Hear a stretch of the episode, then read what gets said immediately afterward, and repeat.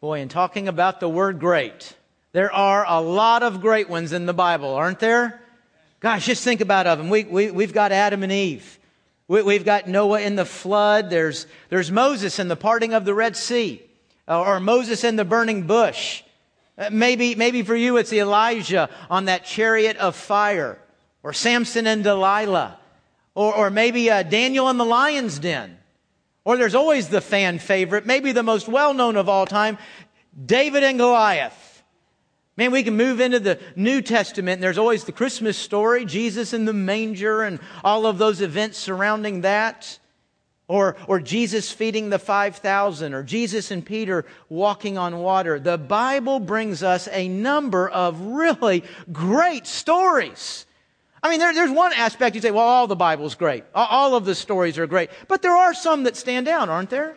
There are some that we just know so well. As a matter of fact, a, lot of us wouldn't necessarily say, oh, I know a lot about the Bible, or I've got a lot of Bible knowledge. But we would say, oh, I know those stories. Man, I, I know those great stories of the Bible. Some of us have known them for decades. We learned them in a musty Sunday school room on a flannel board.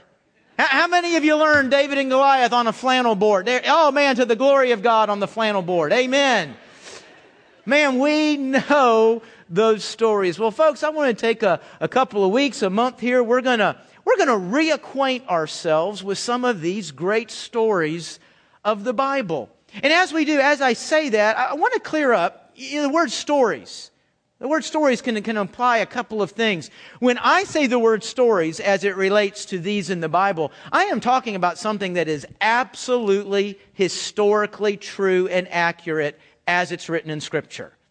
Okay? So I'm not talking about a myth or a legend or, or a teaching kind of, te- you know, a story told for teaching. No, I'm talking about something that actually happened just as it is written in Scripture. Another thing, when we hear story, we, we read stories for entertainment, don't we? Now, there's certainly some entertaining value. Some of these stories you'll finish and you'll go, cool. Man, that was awesome. But they were not written for your entertainment. The, these stories were written, they were revealed, they were communicated in Scripture to change our lives. When we read these stories, we should be asking, why did God take this event that happened X number of thousands of years ago? Why did He record it so that I'd be interacting with it in 2010? Why did I hear this story today? What does God want for this story in my life this week? That's the kind of questions we should be asking as we read these great stories of the Bible and study them afresh. We're going to begin today with Noah and the flood. So turn to Genesis chapter 6. Don't you love when the sermon is out of Genesis? Man, that one is just so easy to find first couple pages of your Bible there. If you don't have one, we've got some in the, in the chairs in front of you, around you. Genesis chapter 6. Now, when I say we're going to read the story, I don't have to read it, do I? I, I, mean, before we look at the first verse, some of you may be brand new to our church. Some of you may not you may not have come to faith in Christ yet. You may not be a Christian. You're just kind of exploring. You're kind of thinking. You're kind of wondering. It doesn't really matter where we are. When I say we're going to talk about Noah and the flood, you know right away there's a big boat, there's a bunch of animals, and I think there's going to be a flood. I, I, I, mean, you don't have to, you don't have to open it up and read that to know that. Now, what we might want to refresh ourselves on is why? Why is there a big boat and a bunch of animals in a flood. What's the context behind this story? And that's what we see starting in chapter 6. Look at verse 5. It says there, when the Lord saw that man's wickedness was widespread. Now that's the first word I want you to notice. It's widespread. And we're not talking about a local problem. We're talking about something that touches every human being. It is widespread. It covers the earth. God saw man's wickedness was widespread on the earth, everywhere, and that every scheme his mind, now we're getting individual. Every scheme in his mind he thought of was nothing but evil. So the problem of evil is widespread in that it covers the earth, but it's also deep in that as you look at the individual, every motivation, every thought is being driven by this evil. Let's finish up here. Verse 6. The Lord, hard verse, the Lord regretted that he had made men or had made man on the earth. And he was grieved. Very important word. He was grieved in his heart. Then the Lord said, I will wipe off the face of the earth man whom I created, together with these animals, creatures that crawl, birds of the sky. You know, when you read that, don't you kind of think, what did they do? what, what did the animals do? Creatures that crawl, the birds of the sky, for I regret that I made them. So, what is the context behind the boat, the flood, the animals on the boat? The context is our evil. Man is evil. He is evil across the earth. He is evil down deep in his life. If you look at verses 11 and 12, in just those two verses, three times you're going to see the word corrupt. It talks about how corrupt man had become. So that's the context. That's the why. And if, if you read, matter of fact, the beginning of chapter 6 kind of gives us the, the key sins of the culture, the key sins of the day that, that God was having this reaction to. It's a difficult passage, kind of one that's difficult to understand, but it's dealing with sexual immorality and idolatry. And, and man was actually kind of intersecting, man was kind of bringing these two sins, sexual immorality and idolatry. And idolatry I'm defining as any attempt of man to reduce God, to limit God, any attempt of man to define God by his own terms. Man was using these sins really as an attack upon God himself. The, the intent was to say, you're not God, I'm God. I'm the master of my world. I'm the master of my universe. I'll do what I want to do. Th- those are the key sins of this day. Now, folks, you know, I read that and I think, huh. Now let's see, what would be the difference between the world I live in and this world right here? Gosh, there's no difference at all, folks. We're grossly immoral grossly sexually immoral, from pornography to homosexuality to, to sex anywhere and everywhere, all in and around marriage. Marriage is really not an issue, it's not necessary. I mean, every way we approach sex today is really not from what God intended, but it's from a, a very sexually immoral mindset. And, and are we idolatrous? Maybe not in the sense that we have built a little idol in our home and we bow down to it, but we bow down to the idol of our mind. We define God. We define who He is, what He is, what it takes to get to Him. He's the product of us. If not, we just throw that off and say, I'm God. Now, most of us don't begin very many sentences saying, I'm God, but we live like it. You can't tell me what to do. I can do what I want to do. I'll decide what is right and wrong. Folks, that's our motto. Only a God can say that. So we're very much like this culture that we're reading about right here. And what we see in this story, and folks, this story is going to be filled with lessons, lessons that really much of the rest of the Bible is going to expand on, elaborate on, and teach on. We get, we get a lot of lessons out of this story. And what we see from this is how this makes God feel and how, and what kind of response that it demands. Now, when God looks down into our lives and down into our world and, and he sees sexual immorality, he sees a lack of gratitude. I mean, I don't have to thank him. I produced everything in my life. I, I don't have to acknowledge him. I, I'm, I've done it all. When he sees that, when he sees us making ourselves equal to God, the scripture says here that it grieves him. That's a New Testament teaching also. Ephesians 4:30 says that the Holy Spirit of God is grieved pained, burdened by our sin. You know, we, we have a tendency to, don't, we, don't we? I think even in church, to kind of see God as cold. You know, he doesn't have emotions. He doesn't, he doesn't feel. I, I don't, the scripture says nothing like that, but that seems to be way man kind of casts a character on him, even though the scripture says quite often he, he does feel. He does respond. And it says here that when he looks at our sin, he grieves. It hurts him. You know, I think maybe the, one of the best ways to understand that, and some of you unfortunately will understand this and you don't want to understand it. You know, when I think of this, what this word grieves means here, it's like being a parent of a, of a child, especially maybe an adult child, and you watch that child making, you know, one bad sinful decision after another and you're watching those decisions and, and you see them, you watch them destroying their lives, destroying the lives of maybe their, their mate, people around them, your grandchildren. You watch that and it aches, doesn't it? I mean, it hurts It hurts when you watch someone you love very much making those decisions and they're destroying their life. You grieve. You, you carry that pain and that burden.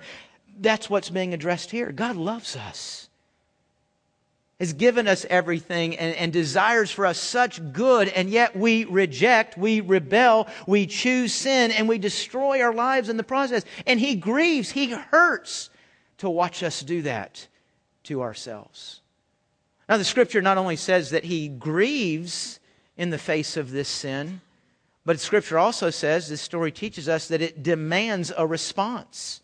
Folks, when we try to bring God down to our level or we're, we're trying to lift ourselves up to His level, it is going to be met with divine judgment. And boy, this story gives us a big judgment, doesn't it? I mean, it doesn't get much bigger than destroying everything on the planet. I mean, really, is there a bigger judgment? I mean, you look at this and say, the birds too? God, what the birds do? This is a big judgment. But you know, maybe the way that you and I need to look at this is not why was there this big judgment on people of the past? Maybe what we need to be thinking is what is the big lesson for everybody in the future? Because this isn't the end of humanity. God, God rescued one out of this so that you and I would have a second chance, so that humanity could go on. Noah and the flood is there for a lesson. This is a big lesson. And what's the lesson?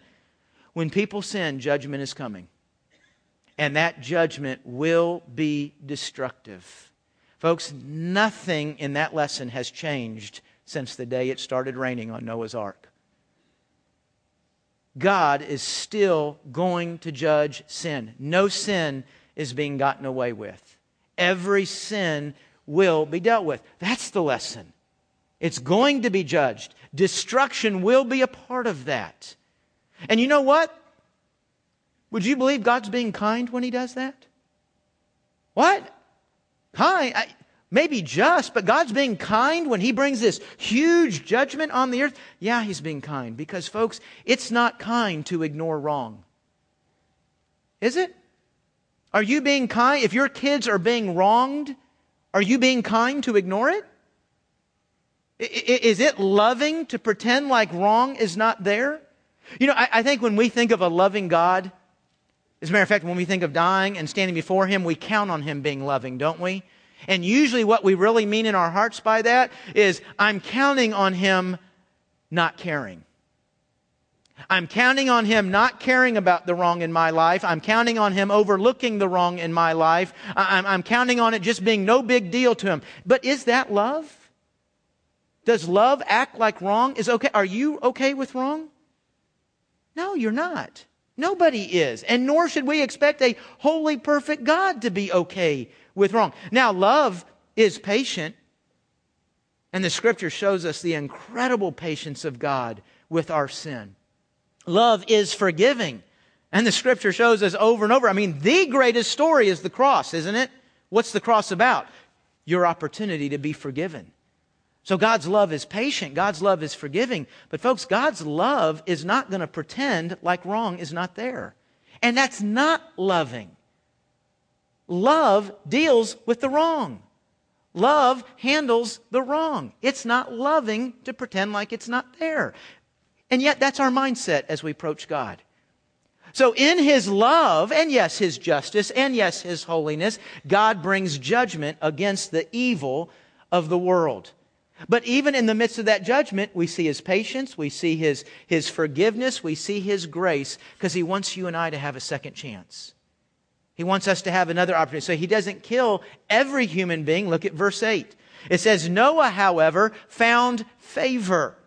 Now, you and I would probably tend to look at that and say, Noah was the best person on the planet, so he won. Right? That word favor there means unmerited, undeserved. And, so you could read this verse accurately translated to say, Noah found an undeserved second chance with God. Noah doesn't get a chance at the ark because he's better than everybody else. He doesn't get a chance because he's sinless or because he's perfect. As a matter of fact, after all these lessons that, that, that Noah and the ark and the flood are going to teach us, we get into chapter 9 and Noah sins. The whole story of Noah ends really on his sin that has a devastating impact on a, on a portion of his family. So, so Noah's not getting this because he's perfect. Noah gets this chance because God is gracious, and there's another lesson, isn't it? Folks, the only way that you and I can escape God's judgment is by His grace. Again, another New Testament teaching, Ephesians 2 8, for by grace we are saved. It's not by our works. It's not by how religious we want to be or think we are. You know, that actually offends some people. It, it almost seems wrong. We, we think of maybe a person that's really, really good, and there seems something wrong about saying they won't go to heaven if they've not trusted in Christ because they're, they're a really, really good person.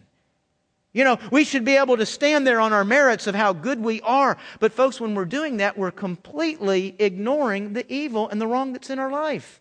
We're, we're getting on this scale. And, and, and so, what we want to do is we want to we want to pretend like the, the good outweighs the bad. And so, I come over here, and, and Brian, I'll use you because I used your dad in the last hour. And, and so, I come up to, to Brian and Rhonda and say, You know, I just feel generous today. I feel kind, I want to do something good for somebody. So I walk over to the two of them and say, here's a hundred bucks. Go out and enjoy a nice lunch. You know, if you need to use it for, go out. That's a, I've done a good thing, right? That's a, that's a real blessing. But I come over here and, and Mary Beth, who's sitting over by herself, I don't like Mary Beth at all. And, and so I walk over to Mary, I don't give her a hundred bucks. I kick her in the shin as hard as I can. And when she falls to the ground, I give her another one right in the face. And when she's laying there, I spit on her. Now, I've got a real good work to my credit today. Okay, not so good work, but I'm back to neutral, right? One good one, one bad one. Well, you know what? I want to be more than neutral, so I'll, I'll, I'll come over here and, and, and Kirk, I'll give you a hundred bucks too. Okay? Go use it in the legislature. Y'all need it. Um, no, that's not true. You don't need my hundred bucks. so I give Kirk it. Now I've got, I've got two. I've got two good things I've done, and I've got the one bad. So I'm in the good. I'm in the good, right? Just all this good I did over here, you, you think I can come to Mary Beth and say, no, Mary Beth, I know you're bleeding and you're missing a tooth and I've been kind of mean to you today, but I, I did two good things over there, so we're good, right? That doesn't make any sense at all. Folks, the most of humanity is one day going to stand before God and try to do this exact thing right here. They're going to try to somehow show God through their religious efforts, through their good works, and, and what they tried to be and what they tried to believe that I came out at least 5149. And so now you owe me heaven. You owe me forgiveness. Folks, that's man's mentality. It's ludicrous. It doesn't make any sense. Only by the grace of God. Only by the grace of God.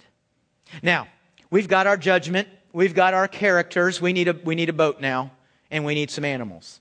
And, and if you get to chapter 6, verse uh, 14, you see, make an ark of gopher wood. I don't know why gopher wood. That's what God said. Make it out of gopher wood. And, and then God tells her, you know, need 450 feet by 75 by 45. Make the roof like this. And, and then he starts talking about the animals and what kind of animals and not what kind of animals. And then we get into chapter 7, and believe it or not, he starts to repeat some of this over and over again. It's a detail.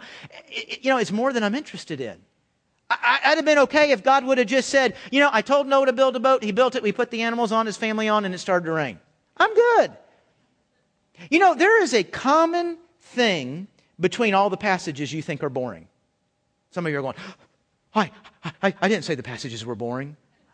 Ah, not so anybody heard, but you've said it. Everybody here, you got passages you've gone to and thought, I ain't never going there again. I, I, need help in my marriage. I, I, need to pay bills. I've got, I've got something I'm afraid of tomorrow. And knowing that the ark was 450 feet by 75 feet by, it doesn't help me. I don't need that. You know what? The one thing all these passages have in common? They're filled with detail. How to build a boat, what animals, what not animals. Then we go, oh gosh, have you been to Leviticus and Exodus? Wow. I mean, we're talking about chapter after chapter after chapter after chapter on how to build the tabernacle. And not just the tabernacle, but then the ark that goes inside the tabernacle. And then it gets down to the utensils. Like I could care less about the utensils. And there's whole pages that describe this. We, then we start the whole process over later when we get to a temple. Then it's all the exact dimensions and what to build and not to build and what, what things to use and not to use. And, and then oh, all the sacrifices and all this detail. And then everybody's favorite, the genealogies. I mean, how about two or three pages of names that you are never in your life going to be able to pronounce? I took three years of Greek and two years of Hebrew, and most of the time I'm just trying to say it so you think I know how I'm saying it. I can't say it either. Obviously, you and I, we have a we open up, we read this, and we think, man, the Bible's, that doesn't have anything for me. That's, that's irrelevant. That's boring. Oh my gosh, folks, I don't know how long it took me. But it, when it hit, every one of those passages became utterly beautiful to me. Because what I see in these verses after verses and chapters after chapter that don't necessarily help me in what to do tomorrow, they show me what a detailed God I have. Our God is a God of details. He's not just a big picture God that says, hey, y'all, uh, it's just going to work out in the end, trust me. No, man, God is right down into the nitty and the gritty, and He knows every name, and He knows every situation, and He knows every detail of getting from point A to point B, and from getting from the problem to the solution. Your God is into the minute details of everything going on in your life. Now, I don't know about you, I find that incredibly encouraging. Man, I, I need to know that God's doing something a little bit more than just some big picture thing. I want to know that he knows what's going on with the, the specific details. But you know what? While that's an encouragement, it's also a challenge. Because that's true about obedience too. If God is a God of details, that means He appreciates details. When I am detailed in my obedience, God isn't looking for, well, I, I mostly obeyed. I, I, I kind of, I kind of, I kind of obey. Yeah, sort of. No, he's very detailed. Isn't it interesting that our culture, we have a saying that who's in the details? The devil. You ever heard that saying? The devil's in the details, and apparently he's in my mic too. Uh, the devil is in the details. Folks, nothing could be further of the truth. The devil does not want you to look at the details. He doesn't want you to have clear understanding. He just wants you to quit, quit, go with the flow. You, go with how you feel. Don't, don't slow down. Don't try to understand. Don't look at the details. No, it's God that says, let's understand. Let's be clear. Let's look into the details. Okay? Isn't that a lesson I need? Isn't that something we want to know? And you know what teaches us that? All those passages we thought were boring and irrelevant. Yeah, I don't need to know how to pronounce that name to, to, to, help my marriage or to, to deal with that thing I'm afraid of, but I sure need to know that God knows each one of those names because that might mean He knows mine, right? Yeah, our God's a God of details. Now, the storm does come. Comes in chapter 7, verse 10, or, or a little bit earlier than that. Chapter 7, verse 10 is one of my favorite verses in this story. I love this. Okay? Noah has built the boat. Now, we don't know how long it took him. It took him a while. He's built this boat. The, the animals have gathered. They've gotten on the boat. Noah's family's got on the boat. Actually, some of this gets repeated later in chapter 7. It actually says that God closes the door behind them. So they're all sitting there on the boat. And what does chapter 7, verse 10 say? And it rains seven days later. Now, folks, can you imagine this with me? I don't know if you, if you get on the boat, now I don't know what they built on the boat. I, I don't, did they have a, a bench you know, a, a, family bench for everybody to sit on, or, or maybe they had a, a, a, table to sit around, but you get on the boat, the door's been closed. I mean, we've been working on this for months. We, we've been telling others what's going to happen for months, and so now I'm sitting here and the door's closed.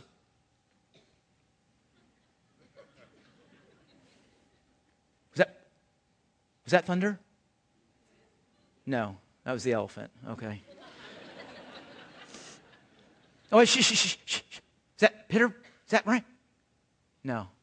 Okay. Hmm. Y'all want to eat? yeah, let, let, I mean, I guess. There's no reason we can't. We're going to be on here for a while. So we, we serve dinner and we eat.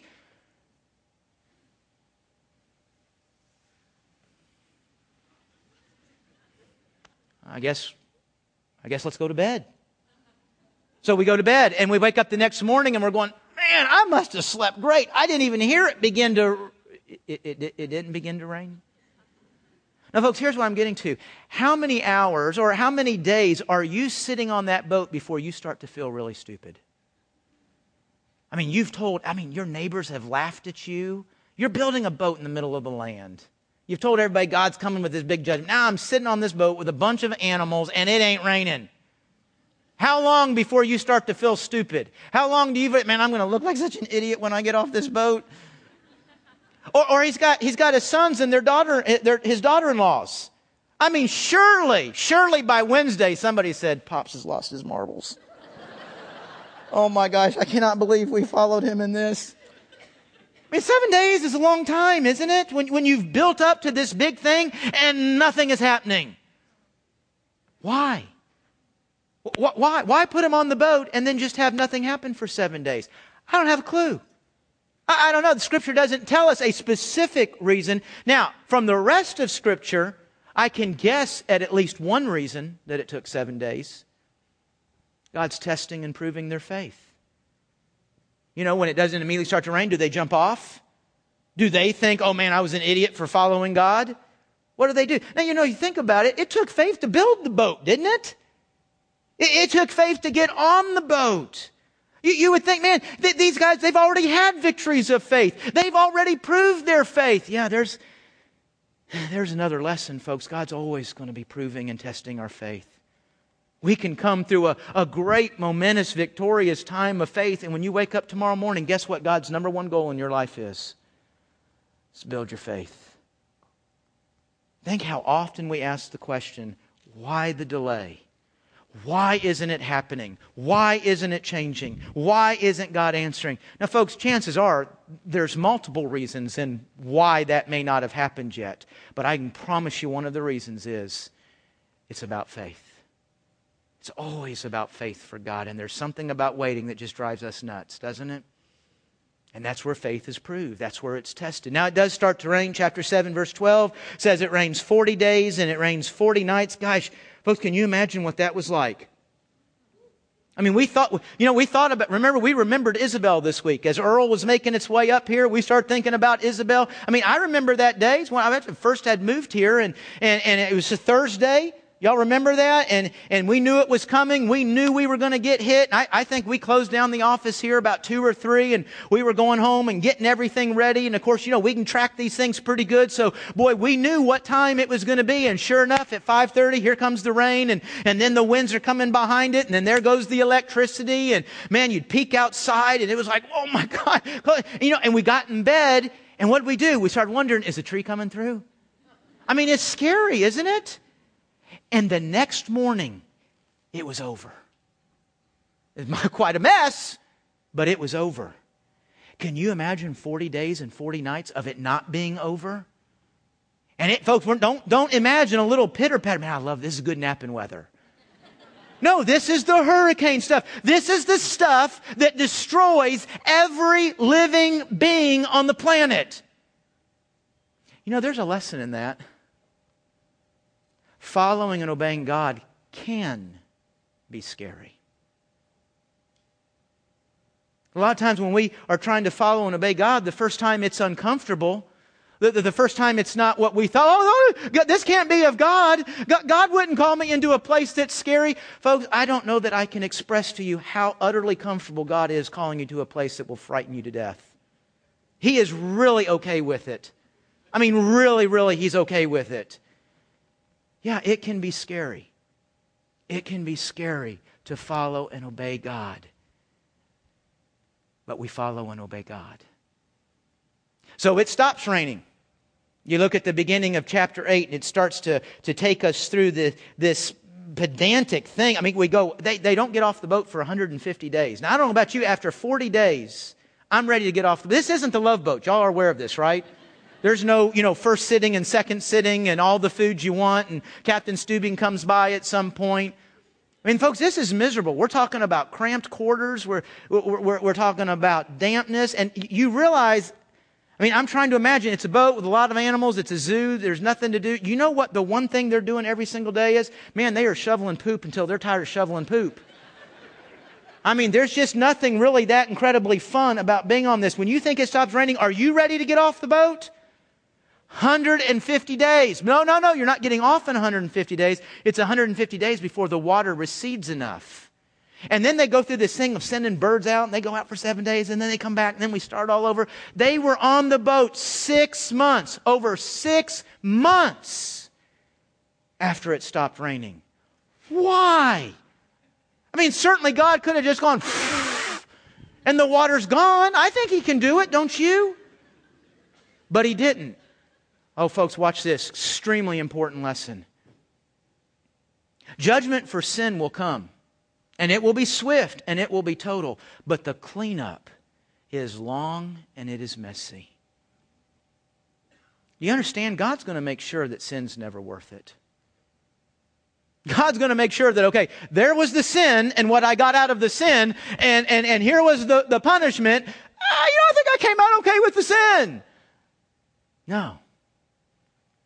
Man, folks, not only is there a judgment, but coming out of that is long and messy. And you know what? This room, this room has plenty of people who can say, I know exactly what that is. I, I, I, lived a season of my life making those decisions. I made that one decision. I'm still dealing with hurt, with pain, with messed up lives all around me because of that. Guys, folks, can you imagine? Uh, if, if I had nothing but Noah and the Bible, Noah and the flood, if I had nothing but that lesson, can you? I'm standing at the front door of a lie.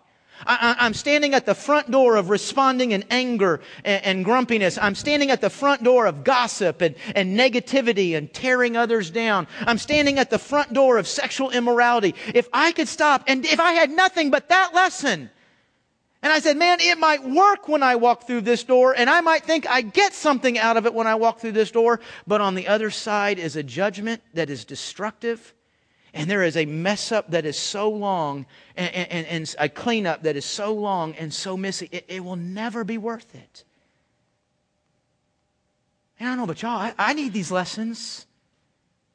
I wish I paid more attention to Noah and the flood. I wish I understood these lessons more times in my life. Now, let me wrap up quickly. I'm getting long.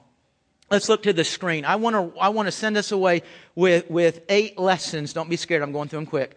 Uh, eight lessons. And folks, I don't know that I got all of them. Uh, just at least eight things we need to be able to leave with as we leave with knowing the flood. Number one, sin grieves God, and ultimately it's going to be met with swift and total judgment. We've already talked about that this morning. We've already elaborated on it. But let me make one other point about this. Do you realize, remember what I said, if we just had nothing but Noah and the flood, the basis of God commanding you to forgive, the basis of God telling you not to get revenge, is based on what we learned from Noah and the flood. I don't have to get even with that person. I'll let God handle it. He's already said no one is getting away with sin. Not a single person, not a single sin is anybody getting away with. Now, if I jump in and try to make it right and I hold on to my anger and bitterness, all I'm doing at that point is making myself as guilty as the person who's done wrong. The basis by which I can comfortably forgive the basis by which I am not going to get revenge is I know God's going to handle it. God is going to handle it. Number two, God's in control of creation, isn't He? I mean, gosh, we see that in this story. Land, weather, animals, God's in control of all of it. Number three, maybe the most important message lesson in this story. Look at that. The only rescue from our sin and the impending judgment. Folks, this wasn't one judgment. God judged once with water, the next judgment's with fire. The only escape from that is God's grace. And, folks, we need to crawl into the cross of Christ the same way Noah crawled into that ark. You know, we talk a lot. I mean, that's what we do in the church, right? You need to put your faith in Jesus. You need to trust for, for, for Christ, for the work He did for you on the cross. We say that every day. What's that mean? What's that look like? It looks exactly like what it looked like for Noah. He got onto the boat. Noah didn't stand outside the boat. If you look at chapter 6, verse 9, while Noah was not perfect and sinless, Noah was a good guy. He said he was righteous, he was blameless, he walked with God. Noah didn't say, Man, I've got God's stamp of approval. I'm a pretty good guy. I'm a lot better than these people around me. I think I'm going to I'm going to try the first couple days in the rain outside the boat. No, his only escape was inside the boat. Noah, Noah didn't say, you know, I've been going to the Y for a couple of weeks now. I think I'm going to swim a couple days. Mean, I can do that. Good exercise. Folks, when it started to rain, Noah had zero faith or confidence in anything about himself. God said the rescue was in the boat. Noah got in the boat. Folks, there is a judgment coming on every person, on ever, every sin ever committed. And God said the only rescue from it is inside the cross of my son. Do you know why it's safe inside the cross? Because the wrath of God's judgment has already fallen there. If I take my sins in my life and I put it up under the cross, the wrath's already fallen there. We call it the crucifixion. That's the only place we're safe. Not in our good works, not in our religiosity, not in what we want to be or trying to be, or did you see how well I tried to understand you and how well I tried to follow? Place your faith in the cross. Number four, we also learn in this story a question Can we live without God and pursue life any way we want? The answer is absolutely yes, for a moment. Now, I don't know how long a moment will be for you. A moment might be five minutes, it might be an hour, it might be 17 years, it might be the bulk of your life. But your life is nothing but a moment when you step inside of eternity. All sin will be destroyed, all sin will be dealt with. Nobody's getting away with anything. Number five, God is into the details. When it comes to obedience, so should we. Don't we see that? God's a detailed God. We need to be detailed in how we follow Him. Everything counts. Everything matters. Look at number six. Cleaning up after sin is a mess and it will always make that sinful choice really not worth it. I think we've covered that pretty good. Look at these last two ones. Got two ones. Did I say two ones? Two ones? Two ones? I don't know. Uh, number seven and number eight. God's commands can ask the unthinkable. God's commands can be unpleasant. Now notice, I didn't say God's commands are unthinkable and unpleasant, or all of God's. I said they can be. It can be. I mean, folks, can you imagine Noah's conversation, the original conversation with God? It, it's it's going to do what? For how long? You want me to build what? And put what on it? Don't you think when not only did you have maybe a hard time getting your arms around that, because I'm sure Noah's never seen a flood, not only does he have to get his arms around that, but as he starts to build this boat in his front yard, can you imagine what people came by? No, what are you doing? I'm building a boat. Why? Because uh, because God's angry and it's going to rain. It's going to rain a lot. I mean, you had to know. I mean, how was he not the laughing stock of his community? How was he not a joke? Folks, God's going to ask us to do some things that I can't get my arms around that. Uh, that's scary. If I do that, people are going to laugh at me. People are going to think I'm stupid. Yeah, God, like I said, He's, he's okay with that. God's commands can be unpleasant. I, again, I've already addressed that a little bit. Folks, it couldn't have been, um, while that boat was their rescue, that wasn't a pleasant place for over six months. I mean, the cramped quarters, all that, the shoveling, uh, that wasn't pleasant. We've got to get past this idea that, that American Christianity has kind of sold to us that, that coming to Christ is all about how happy you can be and how successful you can be. Folks, actually, I think coming to Christ is the happiest way to live. I think following the commands of God is the most successful way to live. But the scripture nowhere says following me is one big party. You know, we, as Americans, we, we talk a lot about rights. I demand my rights. I have found one right that Scripture gives me in Philippians chapter 1. I have the right to suffer for Jesus. It has been granted unto you to suffer for his name. So, you know, it's not time to bail the boat just because all of a sudden it's not fun. Because all of a sudden it's hard. Because all of a sudden god's asking things that are just hard for me to get, get my arms around. I, I, mean what? And yet as we think about the unthinkable and the unpleasant it just keeps saying look at chapter 6 22 and 7 verse 5 and noah did everything. That's a detail isn't it noah did everything god commanded why why? Because he believed. That's what Hebrews 11 tells us. It was, it was not all his obedience that made him righteous. It wasn't his works or how good it was that made him righteous. He was righteous because he believed. When God said, I'm God, he believed it.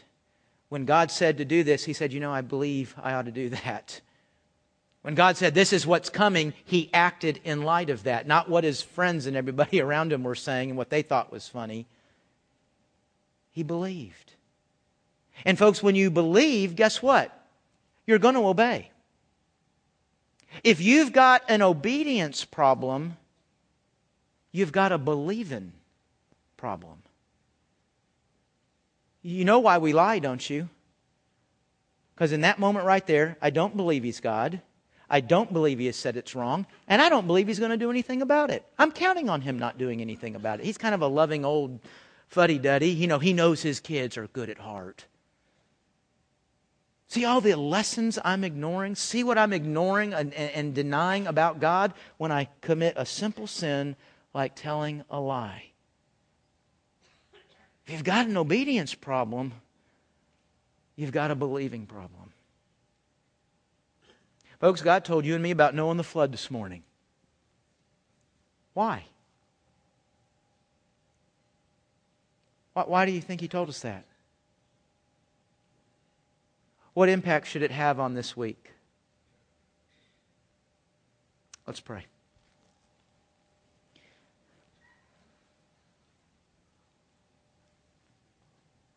Father, I am sorry that as one of these people in this room that, that has known this story for decades, that can remember learning it on a flannel board that while I remember the story, I ignore so many of its lessons. Yeah, there was a big judgment. There was a really big lesson, though. And God, I, I've made decisions in my life, sometimes daily decisions, that really don't live in light of the lessons that that story gives us. And I'm sorry. God, I am, I am depending upon your patience, and I am depending upon your forgiveness. And I thank you for the cross. But God, just because there's a cross, I don't I don't want to go out there and keep living like that story didn't exist and like I don't have the lessons from it. God, help me, help us to live in light of the lessons of and the flood. Help us this week, God. Would you quicken our mind? I, I, it's going to be different for all of us as we move through this week. Just, just touch our heart, open our eyes and our ears and our mind, and point out and say, There it is. There's something I learned this week from and the flood. Here's how I've got to respond because I believe. God, would you show us? I want to live the lessons of Noah. I want to do everything that you've commanded. Because, God, I want my obedience to show how much I believe in you and believe about you. It's in Jesus' name that we pray. Amen.